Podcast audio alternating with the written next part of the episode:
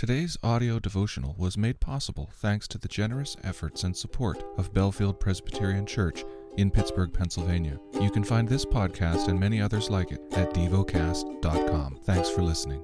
The lesson is from the book of Exodus. Your life are dead. So Moses took his wife and his sons and had them ride on a donkey and went back to the land of Egypt. And Moses took the staff of God in his hand.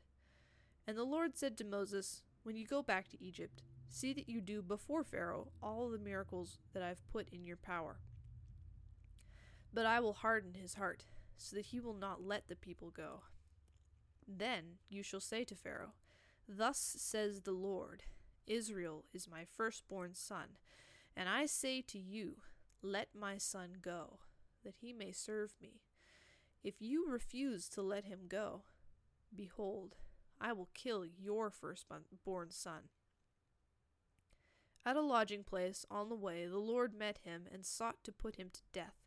Then Zipporah took a flint and cut off her son's foreskin and touched Moses' feet with it and said, Surely you are a bridegroom of blood to me. So he let him alone. It was then that she said, A bridegroom of blood, because of the circumcision. The Lord said to Aaron, Go into the wilderness to meet Moses. So he went and met him at the mountain of God and kissed him. And Moses told Aaron all the words of the Lord with which he had sent him to speak, and all the signs that he had commanded him to do. Then Moses and Aaron went and gathered together all the elders of the people of Israel. Aaron spoke all the words that the Lord had spoken to Moses, and did the signs in the sight of the people. And the people believed. And when they heard that the Lord had visited the people of Israel, and that he had seen their affliction, they bowed their heads and worshipped. Meditate and dwell on what you're paying attention to in God's Word.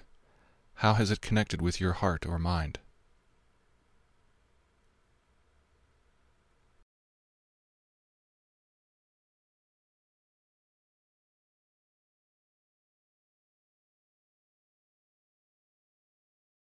Pray to God freely about what has moved you today. Turn your thoughts to Him and enjoy His presence. We offer the following as prayer topic suggestions. For South America, grow for Colombia. Thank you for listening to DevoCast. This community. Thank you for listening to DevoCast.